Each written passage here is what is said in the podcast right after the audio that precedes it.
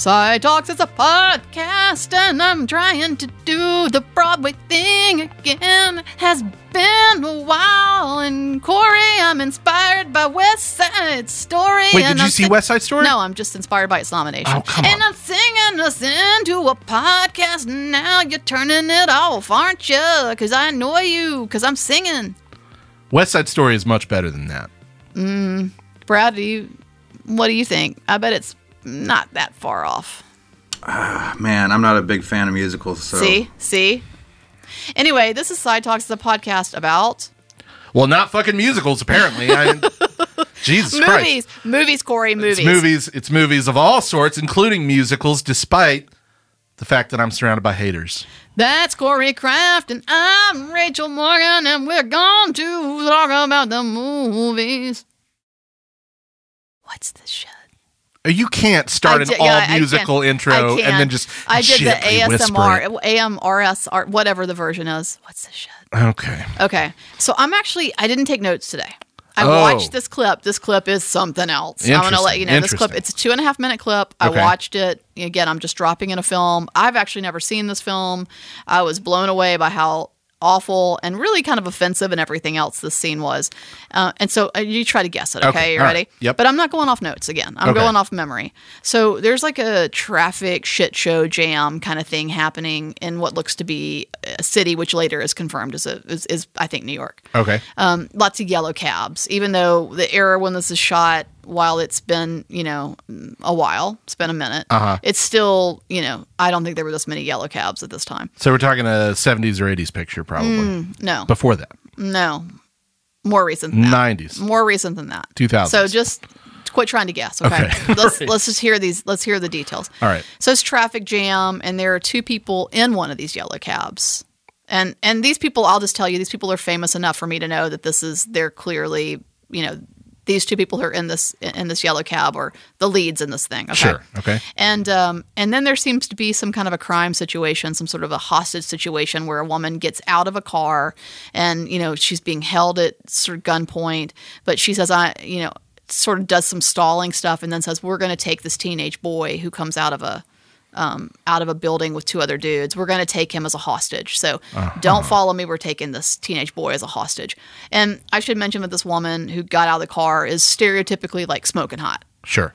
and she's wearing i mean what, not the outfit that i would wear if i were you know about to be in like a potentially a police chase like Sure, a, a sure, sure. midriff shirt i wouldn't wear this anyway but especially if i thought i might have to you know take foot or something here to run. So it's a midriff shirt with a very short skirt and um, she's very attractive and very stereotypically attractive. And so then a woman steps from the police force i'll say and says don't take him take me. Okay. and she's like a laser gun down does the whole like that weird like lean down put the gun down thing that cops do. And the woman says and kind of a maybe bad accent or maybe it's a real accent that just sort of translates in a way that is weird. Don't come here and let me you know i will fine we will do that but let me see. And and then proceeds to frisk her but doesn't just frisk her okay she goes up the leg it becomes Uh-huh. a sexy frisk Sure, sure, sure, sure. it's a sexy frisk. Sure, To so- the point where the boobs are getting just like squeezed, like. well, you got to make sure somebody's not Yeah. hiding a weapon Yeah. or something. and as you can imagine, Uh-huh. we cut back to the cops who were like, one of which is like, "Can she take me instead?" They've turned into You know, Tex yeah, Avery wolves yeah, with, the- like, their eyes yes. bugging, going the like, gun- "Oh!" The guns are just like have just fallen to the, you know, they're now gotcha. pointed down at the ground, and it's like, oh, you know. Some there's an awuga horn. yeah, it's like that, you know, when the Taz's eyes come out of its Yep, head or yep, whatever. Um, and you know, we cut back a couple times to in the car, and one of I think one of our protagonists is just like, "What the hell?" You know, it's like that level. If you don't know what this is, I feel like I you're not don't. get I it. don't. This is not ringing any bells at all. Is this like a a lady action movie? Is this like female centric? There is a female character. Okay, so I'm going to kind of give you some more clues. Okay, all right. One of the individuals in the cab, who's clearly like I think was in the on the poster. Uh huh. okay? One of those individuals is uh, a, a very well known comedian. Um, and the he's a very well known male comedian, and the other woman is a uh, musician. So is this that Jimmy Fallon Queen Latifah It is. movie Taxi? Ding ding ding, you got it. Yeah. Which did take you a minute, but Well, I'm I've still never- kind I've of never impressed. seen that Brad, I'm still impressed. Well done. I, I had I needed the hints because I've never seen Taxi. Yeah, it's Queen Latifah, and so and it yeah, Taxi from 2004. Yeah, that was that was definitely a Hollywood video rental when I worked there. That I I saw the DVD case and I was like, no, Man, this thing it looks absolutely terrible. I mean, can you believe the scene I'm describing? And I don't think y'all understand. Like, I'm not joking when I say like this frisk is is something else. It, it's like yeah, offensively weird. Anyway, um, I mean, the boob grabbing. I'm just like, this is crazy. Listen, this was this was George W. Bush's America. We're feeling up That's people true. left and right in, in cinema. I mean, That's there's true. just no regard for personal space. Well, anyway, I know everybody's running out to watch that now, but yeah, that's what it was. What's the shit? What's the shit? And now a look at what we're watching this week.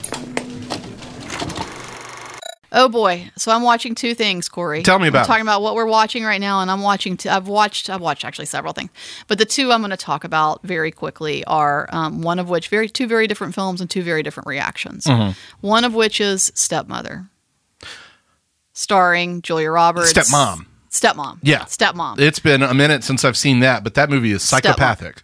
It is absolutely terrible. It is some of the worst shit I've ever seen in Yeah, my life. it's bad. And I also didn't realize it was a lesbian film. What Yeah. is it? Oh, it's got to be. I mean, I don't really understand what's happening if it's not a lesbian film. If it's if this film is not about Julia Roberts and Susan Sarandon sort of falling in love hate, then I don't know what this is. Well, I don't know Okay. what it is, And- so and that, me- that's as good of an explanation let- as I've heard. Let's also, I, I had actually part of the reason why I've actually seen it before, Uh-huh. and it was so not memorable that I had forgotten I'd seen it. But I had I had a post that, that came up as a memory on Facebook that said.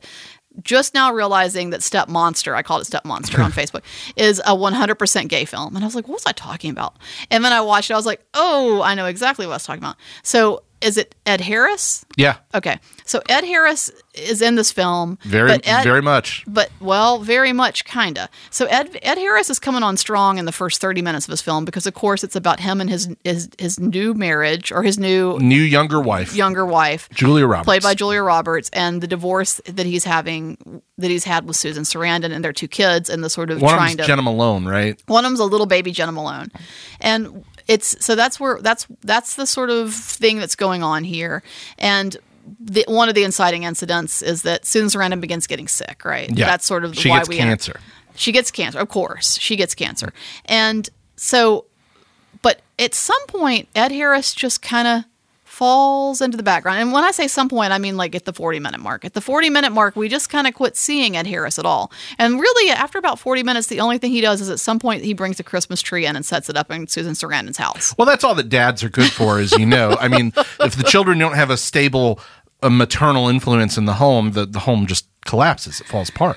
I mean, it's it is a miserable film. Julia Roberts is a photographer, and you know she needs to real she needs to realize that she needs to give up her career to be a stepmom to these kids. That's Yeah. something that needs to happen. Mm-hmm. And Susan Sarandon is unforgivably shitty. Yeah. even though she has cancer, we do not feel bad for her because she she undermines the kids. She undermines Julia Roberts when not necessary. She whines and cries. She lies about having cancer. She's just unforgivably terrible. And there and yet Ed Harris is somehow there's a consistent feeling that somebody in, in the writer's room was like, we need to make him more sympathetic. We need him to say things that make him seem like he understands. Mm-hmm. So the little bit of time we do spend with him, he's like the somehow the most sympathetic character, even though he's clearly like abandoned his family to be with a woman who's incredibly younger than him. Yeah. Which, you know, fine, whatever. People should pursue their unhappiness, but you know, it's still like you don't get to be the hero of the film when you do that. That's my point. Like Right. you don't have to be the worst person in the world, but you don't get to be the hero of the Like film. in the movie The Worst Person That's in the right. World.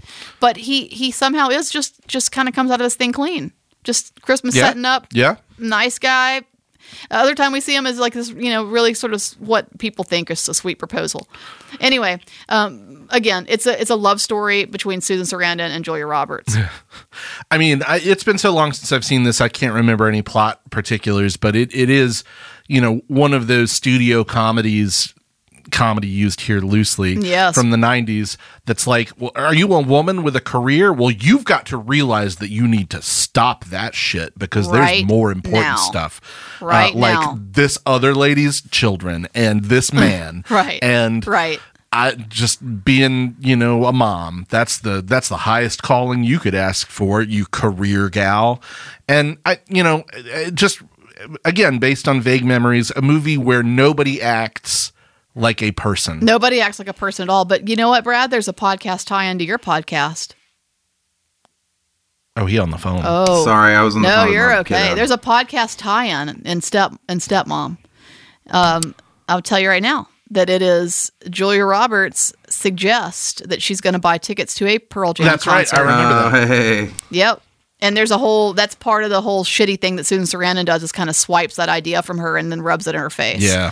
And uh, little Jena, you can just picture little tiny Jena Malone going to see Pearl Jam. Anyway, with you know, cancer mom Susan Cancer Sarandon. Mom. So I, that's what I've watched. Not not a good time. Yeah, horrible, horrible. I mean, I was angry about this one. But then there's another film that I've watched that is uh, one of the best films of the year. Certainly, you know, probably Mm-hmm. one of the best films of the decade.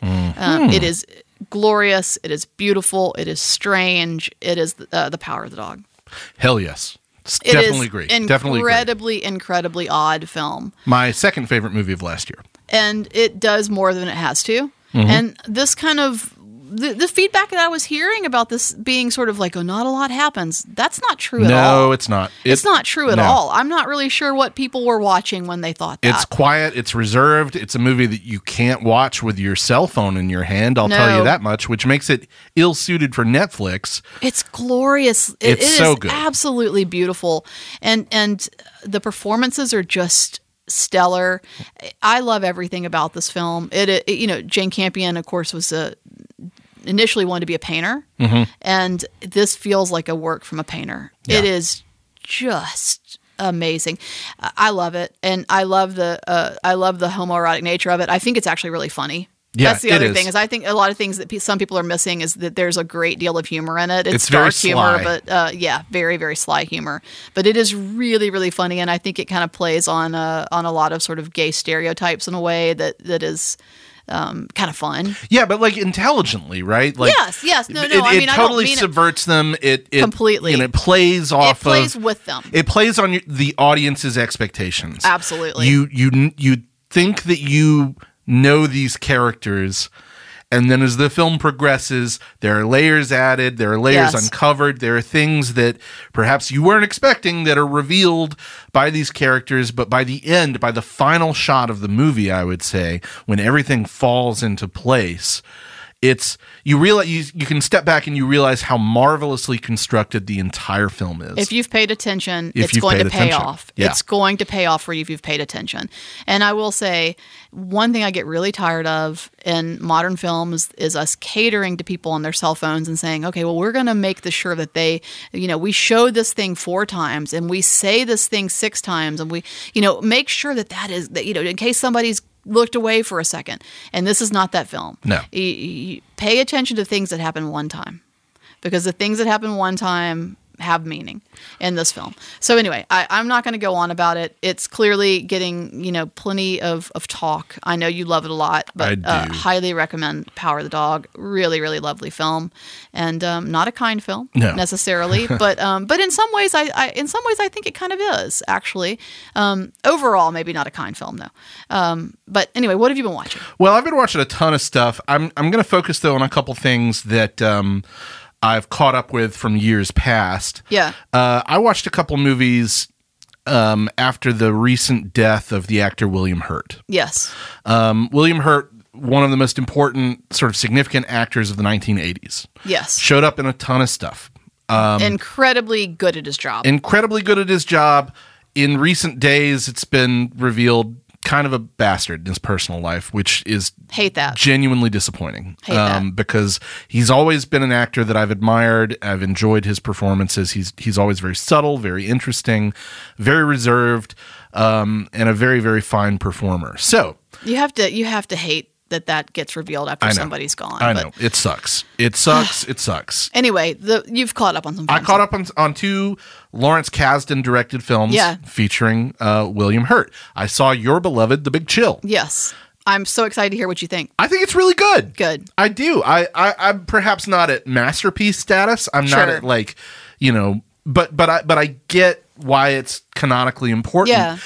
I, I, have to say this like after hearing like decades i guess of criticism from people who were like well it's just a boomer pity party you know i guess i was primed to go into it like what is this like 1983 garden state or mm-hmm. something yeah. and it it was you know it's not not that but it's that with genuine wit and sensitivity and a really fantastic ensemble um, uh, of of wonderful performers It's a lot more fun and a lot more earnest too. I would argue. yeah, that earnestness is key. Um, you know, it's all about disillusionment, right? It's Yeah. all about how these these people had, you know, principles there at the end of the 1960s, turn of the the 1970s when they were in college and then flash forward to the Reagan years and you know, they've all sold out in one way or another, right? So it's about them over this weekend in this house together after the suicide of one of their friends coming to terms with that and catching up with one another and listening to music and like hanging out with Meg Tilly from 1983. So you got no complaints there. Um, it, it it's a really really enjoyable movie though. I did I really liked it a lot. and um, reestablishing friendship we're trying to and which i think is an, an interesting topic in a film that you don't For see sure. a lot For is sure. this sort of you know there's a lot of focus on on, on interpersonal relationships and and being a parent and this kind of thing but there's not that much focus in in the cinematic world and i'm not saying that it doesn't exist but there's not that much focus in the cinematic world on the importance of friendship Yeah. and this is really that film yeah, right for sure. Um, and I thought everybody was great in it. I mean, William Hurt um, playing the sort of drugged up Vietnam vet. he's really good He's in really it. good. and he plays a really interesting character in it Yeah. Uh, I think my MVP was Kevin Kline um, Sure. because I love that dude. also he wears those little tiny shorts Yeah, I mean, what do you, what's not to love there? Um, and then I saw 1988's uh, The Accidental Tourist, Yeah. another Wi- Yeah. Wi- uh, Lawrence Kasdan film starring William Hurt, decidedly in a lead role. Yeah. where he reteams with uh, his Body Heat co-star Kathleen Turner. Yes, the one and only the one and Kathleen only Turner. and then Geena Davis, of course, who won an Academy Yeah. Award for this movie, playing the sort of quirky dog trainer who kind of draws comatose grieving William Hurt out of his shell. Now this is Garden State as hell, right? Yeah, this I, is I miss Kathleen Turner. I wish oh, I do too. I wish she's so damn good. Yeah. I wish she would do something. yeah, she's anyway, fantastic. I'm sorry. I didn't mean to interrupt with that, but I just want to highlight that she's in it and that she, you know, she had such a presence in the 1980s. Yeah, for sure. I miss her greatly. Well, the accidental tourist, I, I probably didn't like as much as the Big Chill. Yeah. Um, but I ultimately found again, it's an earnest movie, and I found that earnestness appealing. Um, William Hurt's character is a, the grieving father of a son who was murdered kind of brutally uh, off camera, off screen before the film starts. He's also a writer of Yeah. travel books um, for travelers who don't want to be traveling, um, and and the whole movie is about him trying to get out of this rut both emotionally and and sort of in his personal life with the help of Geena Davis as kind of this manic pixie dream girl character. But it's a little more modulated than that. It's Yeah. not it doesn't fall into what would become the cliches of the sort of dramedy established by something like Garden State or Elizabethtown a little later right? Um uh, it, it's written with a lot more sort of sensitivity than that. And again the whole movie kind of hangs on William Hurt's character, who is honestly kind of a kind of an asshole to just about everybody, including Geena, Geena Davis. Like my wife walked in when I was near the end of the movie, Yeah. and and you know watched a couple scenes, and this is well into the development of the character and well into the development of the plot. And she was like, "So what's this movie about? This dude being a prick to everybody?" And I was like, "Kinda." you know, Right. he's got to learn to he's got to learn to feel again, right? Uh, you know, William Hurt plays a great asshole. I mean, he's if you notice in most of his, of his performances, that is a common thread, and and maybe it makes sense I- I'm- in light a- of recent. I'm afraid so. I'm Yeah. afraid that you know he he appears to have been a very troubled, frustrated Yeah. person in a lot of aspects of his life.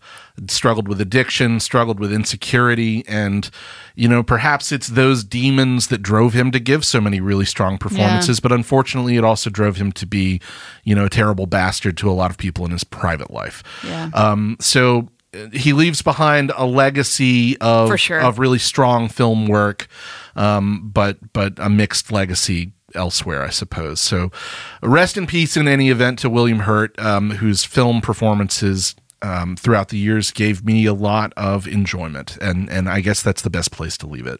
Recommended double feature. recommended double feature uh, you know by the time you get to the you know the second half of the accidental tourist you might be lawrence kasdan out a little Yeah, bit yeah. but um but both of those are really strong movies that i recommend